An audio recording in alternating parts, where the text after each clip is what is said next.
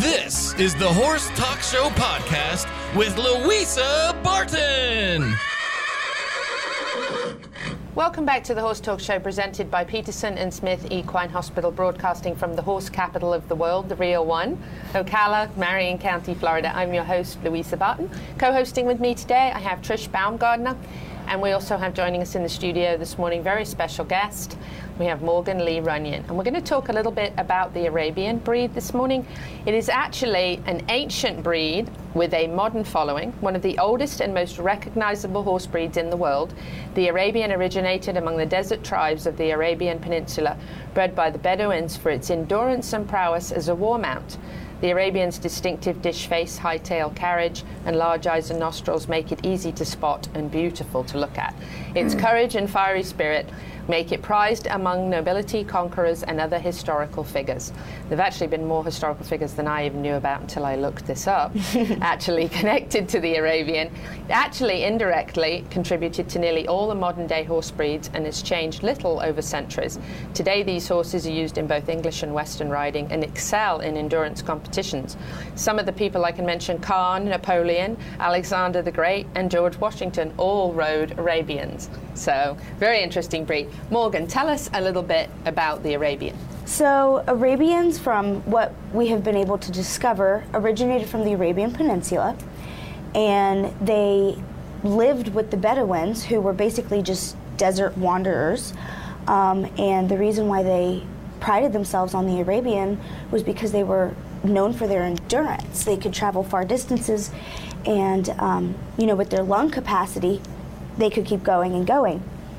So, um, you know, Muhammad, the prophet, was probably one of the most influential sources to the Arabian, making them very well known throughout the land, and really enforced that you have to take care of your horses, especially their mares, because they were the ones that were preserving the breed. Right. Um, so our mares are known to be some of our most prized possessions. Um, and the breeding back then was incredibly selective, so you only wanted the best stallions with your best mares.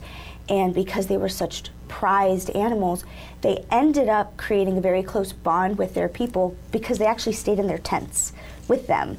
I get that. I would bring my horse in my tent if I could. Me too, absolutely. I'd get him in the living room if I I'm could not for sure, how much my husband would appreciate that, but I know probably my horse would. Um, but so they they became incredibly intelligent animals, and I think that's something that a lot of people underestimate the Arabian for, and mistake that for having more of a quote unquote crazy side.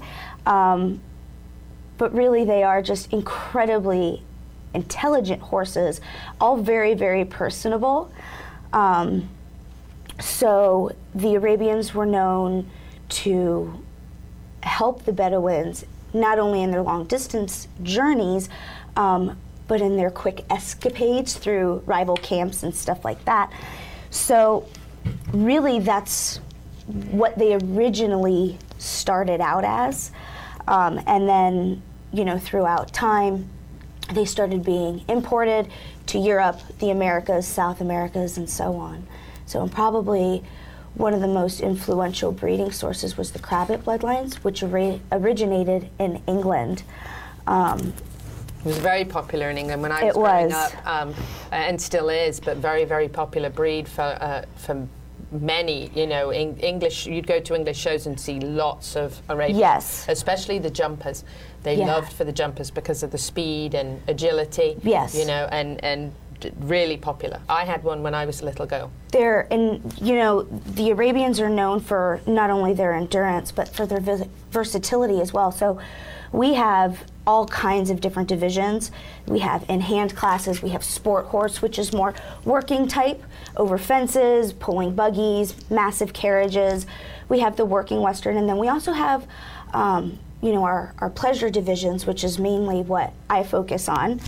Um, and one of the divisions is called Mounted Native Costume. I love and that. It's it's really one of my favorite classes because it brings back the history of the Arabian, and so we decorate and we wear these outrageous, crazy, beautiful costumes. I don't know if Cody can Crystals get those up on the everywhere. screen or not, but uh, if he can, I know he will. I don't know if we're capable of that, but if we are, They're we incredibly beautiful. I mean, every costume that I've ever seen is drop dead gorgeous, and it, it really brings back the heritage of the horse.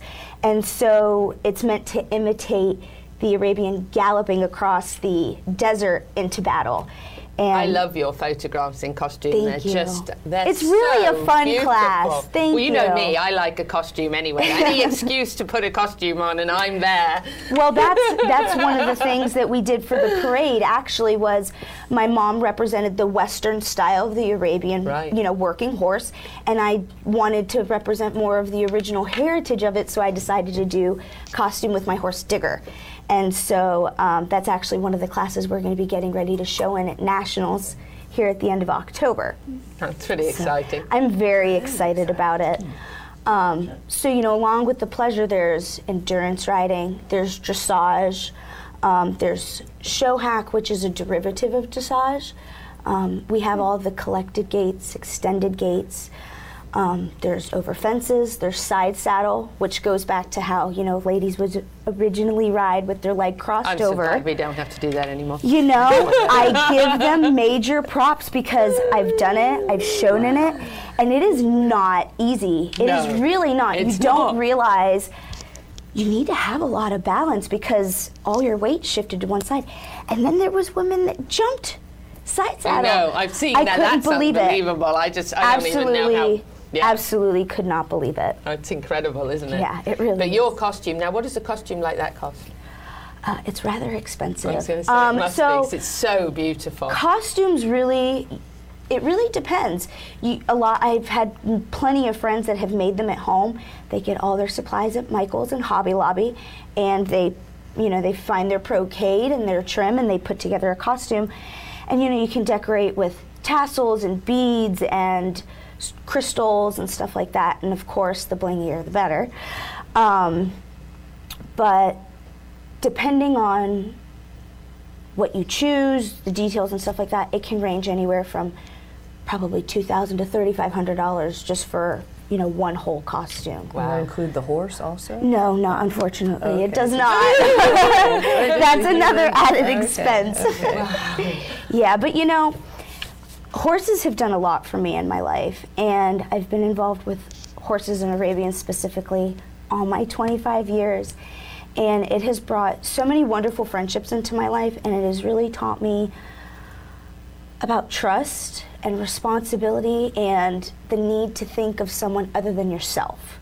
There's an animal that's dependent on you for its care and socialization and education, and I take pride in that. And your mom. My mom too. Renee, she's been love. one of my Good morning, major Renee. supporters. Hi, mom. I think Cody may be able to bring us up some photographs. Look at that! yep, that's Digger.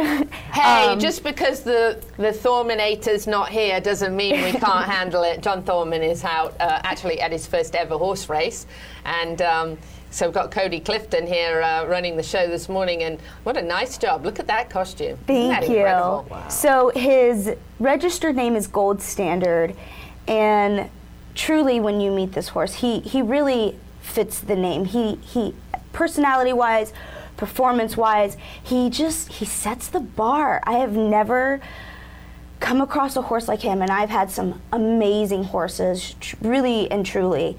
And he's just, he's incredibly special, and I've been blessed enough to also own his half sister. And the two of them are one and the same, like peas in a pod. One's a girl, one's a boy, and that's the only difference. Mm, how wonderful. And you know, I think that really comes down to breeding. And of course, like with any horse, you want to breed the best of the best. And I feel that his sire is breeding probably some of the best tempered horses I've met today. And how long have you had him? I've had Digger. My mom surprised me with him Christmas 2016. And I wasn't expecting it. My trainer showed me showed me this video of this drop dead gorgeous horse and I was like, "Ooh, dream horse, but it's never going to happen, you know."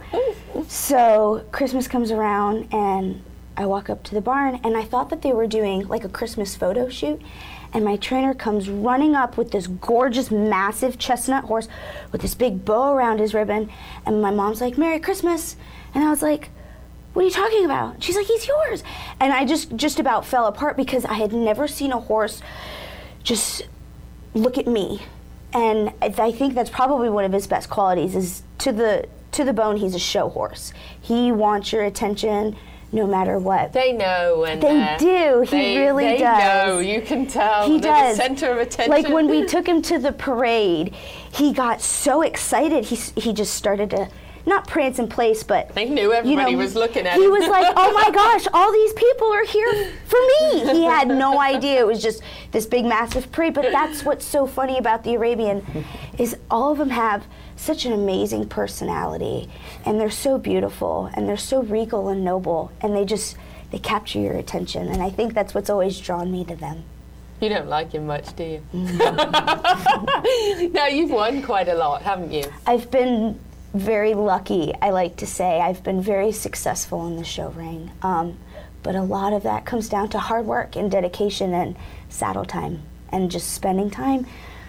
You and your horse connecting, figuring out the bond, the cues, what works, what doesn't work. Um, and there, Lord knows there's been plenty of that. But I think that's what makes winning such a sweet feeling is knowing all the hard work and effort that you, your trainer, and your horse has put in to everything. It just makes it such a great feeling. So how often do you ride? I try to ride at least three times a week, um, but at this point of the year, we're getting ready for nationals, so I have about two days off. And one of the newer divisions that I started is halter, which is an in-hand class, and it focuses on the horses breeding and conformation. So you come in and you trot alongside your horse, you walk them on a long line, and you stand them up and present your horse to show their conformation. And uh, it's probably one of the funnest classes, but that's been one of the newer ones. And so this year, I started in May, and I genuinely had no idea what I was doing. And so we're getting ready to do that at nationals, and um, just very, very excited about it. And so, like I said, you know, it, it just takes a lot of dedication. But so, going back to how often, in hand is probably about two lessons a week, and riding is about three days a week. And it'll get to the point where it's just going to be about every day. Every day in Yeah. And when is the national? National starts October 19th and it runs through the 29th, if I'm not mistaken. It's in Tulsa, Oklahoma at the Expo Center. So you'll be traveling. Yes, it's always a travel. Um, I'm hoping that, you know, when the World Equestrian Center finishes, we'll be able to have some shows there because be nice. from what I hear, it's going to be amazing. It is incredible. So, yes. yes. It'd be nice if we could have some Arabian shows. It would be wonderful. And I Fun think to come and watch. It would. I think it would really bring um, a lot more to Ocala, more than there is now. Because, you know, I've had a lot of friends ask if that's going to be, you know, part of the World Equestrian Center, and I sure, I say, I keep saying I sure hope so, because from Sure. It's sure, it's yeah. going to be amazing. It'd I'm be an so incredible excited. place to show out. Absolutely, and there's going to be so you, there's so much potential for the facility. You could have a million things going on over there. I think they're planning on it. I I, think they're planning so. to go right outside even the horse world and have concerts and you know other events like that. You know, to to re- I think it's going to be just an amazing place to have 1,500 stalls and all the arenas and the hotel. I don't know if you've seen the architectural plans, but I've seen Yeah. some. Um, I've seen some pictures Just of what they're Yeah. yeah. what they're hoping to be get incredible. Now, um, Heather Reynolds, who was on the show a few weeks back, um, I think maybe our first week in the new studio or second week, she was she was in and she won the Tevis um, course, which is like one of probably one of the toughest, if, if not the toughest, Yeah. um, endurance race. And of course, she's an Arabian breeder and owner. Um, they're so versatile and they're so incredible. Uh, that when she told me about some of the endurance races that she's been on in her Arabians, I mean, up like rocks faces and Oh. down cliffs. And Oh, yeah. Across wobbly bridges, and I mean, you wouldn't even believe what these horses are capable of. It's insane, and honest to God, some of the s- the mountains that they climb up, they go straight up. I know. I I don't have the guts to It do gives me that. goosebumps. It does. It really does. I don't have the guts to do that. I like all four feet on the ground. Um, I haven't jumped. I've just strictly done pleasure showing for the majority of my life, and we've dabbled with quarter horses and reining and working Western. And my mom has bred um, some of our purebred mares to purebred quarter horse stallions in order to get the versatility and the uh, durability of not only the Arabian but the quarter horse too. They're very Nice. stocky horses. I bet that's a nice They're mix. very strong. They're great. We have one that's by Gunner and um, he's a he's a world champion reining stallion.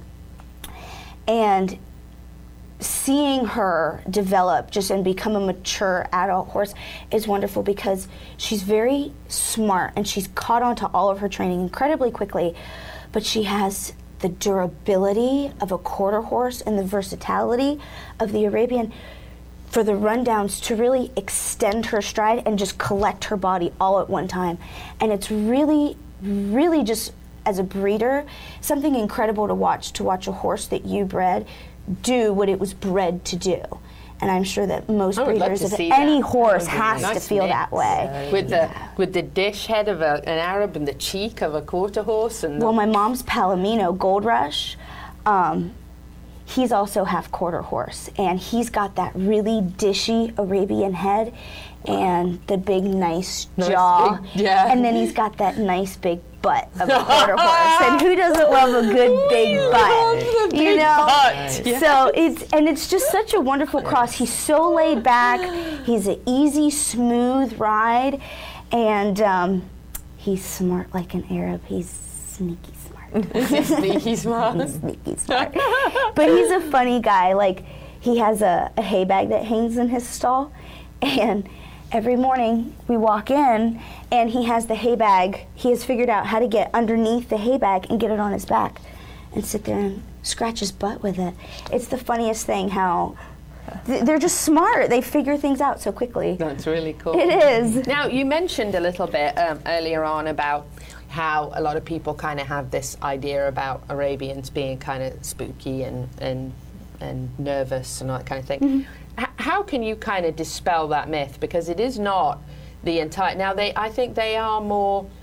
I want to say more intuitive, certainly. Emotional. More, They are. yeah, They're more incredibly in tune emotional with animals. what's going on around them, and I think, especially if a person's nervous, they probably feed into that more than most other breeds do They because do. they pick up on everything because they are so smart. They are very smart and they are very in tune to their senses. And any horse, they have a fight or flight instinct. Right. And 99% of the time, they're going to flee. So, Arabians, like you said, sometimes are known to be, you know, nervous and stuff like that. But I, I do believe a lot of that has to do with their training. If you treat a horse like it's nervous, it's going to act nervous. Right. If you act like it's no big deal, there's nothing to be worried about simply because they do feed off of your oh, senses. do, for sure. Especially if you're sitting in the saddle. Right. You know, that's probably one of the biggest things is they feel all of your seat. You're sitting on their back. So if they feel that you're tense in your seat, they think that there's something that they need to They be tense be about. concerned yeah. about, So that that just probably adds to the situation. But like I said, I believe a lot of that has to do with training because yes, they can be hot tempered sometimes, but I think also all horses can be like that. Um, It's true. I mean, I've had plenty of horses, and some of them are completely and totally bomb proof, and some you have to hand walk because if you turn them out, they, they just they don't know what to do with themselves, you know. And it, it really, I think it all just boils down to the horse and the handler. Yes. You know, uh, the horse can't be smarter than you, you know? And I think Arabians have a tendency of outsmarting their people because, like I said, they catch on very quickly. Uh, for example, Digger, his treats, he loves donuts. So it has gotten to the point, he's incredibly spoiled. Um, it's gotten to the point where he sees me walk in the barn and he starts looking out the window looking for a like, hey mom, Where's the where's my donut? Yeah. You know, so it, you know, sometimes you create a cycle and you got to break the habit. yes, he does very much have my number. Um, but yeah, so I think that's that's one of the things that ra- makes Arabians unique is their personality because I have another horse, Reggie, my big bay, who is not like that at all. He's very quiet, he's incredibly reserved, he only likes you to pet him certain places. Um, whereas Digger, if you've ever seen us together, he's like all over me. Yeah. There's no Touch me. there's no barrier and he actually has this really funny thing that he does. He'll stick his tongue out the side of his mouth and he'll just slap it right on my arm. Just, hey mom, I need love, and he'll do it until I pet him and give him attention or a donut. It just it doesn't stop. That's that's the don. That's the sign I'm ready for my He's donut. like, I'm ready for a donut, mom. it's so you get funny. slapped on the arm by a tongue and it's yes, donut time. huh? yes, yeah. All right, you funny. get your donut. I love it. How about um, last question, really, for Sure. you? Um, what about what's the top of your bucket list? winning nationals. Um, this year has been an incredibly fun year of showing, but it's also been backed by a lot of hard work. And I am very, very excited to be bringing such an excellent string of just wonderful horses. And added to it is our new stallion. Um, his name's Andrew Rohan. And um, Very nice name. He's yes. he's the one that I've just started this whole halter thing with, and What you know, is he? he's a bay Oh, with wow. very Dark black points. yes, Gorgeous. and um, you know, one thing I, I'd like to say about it, I've never owned a stallion before. This is my very first experience owning, handling a stallion. It was very spur of the moment thing with my mom, and he is probably one of the most puppy dog like horses I've ever had. Every day at 11 o'clock, he takes a nap, and you can go lay down with him and take a nap alongside him. And it really, I feel, brings full circle going back to the Arabian breeding and stallion owning, like the Bedouins did, where they'd bring their horses into the tent and lay with them and go to sleep for the night. And um, I love that. Yeah, it's it's such a nice. Mm-hmm. it's really nice to have a bond like that. Um, so That's wonderful. Yeah, so winning nationals this year would, would be really the bucket list, you know, cherry on top, because it's been a really fun year, a, a year filled with hard work, and I, I think that would just really put everybody over the top. Well, you certainly deserve it. Thank you, I appreciate that. Thank you so much. Absolutely, thank you for having me. Morgan Leigh Runyon and her mom Renee Pelsman, absolutely wonderful people, fabulous horse owners, and uh, wonderful uh, Arabian trainers as well. Pretty, pretty amazing to uh, hear such good things. Such an It is. incredible, versatile breed, and I think everybody falls in love with their looks. So. Mm-hmm. Hi, guys, this is Louisa Barton. I really hope you've enjoyed this edition of the Horse Talk Show podcast. Connect with us on Facebook, Twitter, and YouTube and let me know what you thought. Now, please go out there and share the podcast.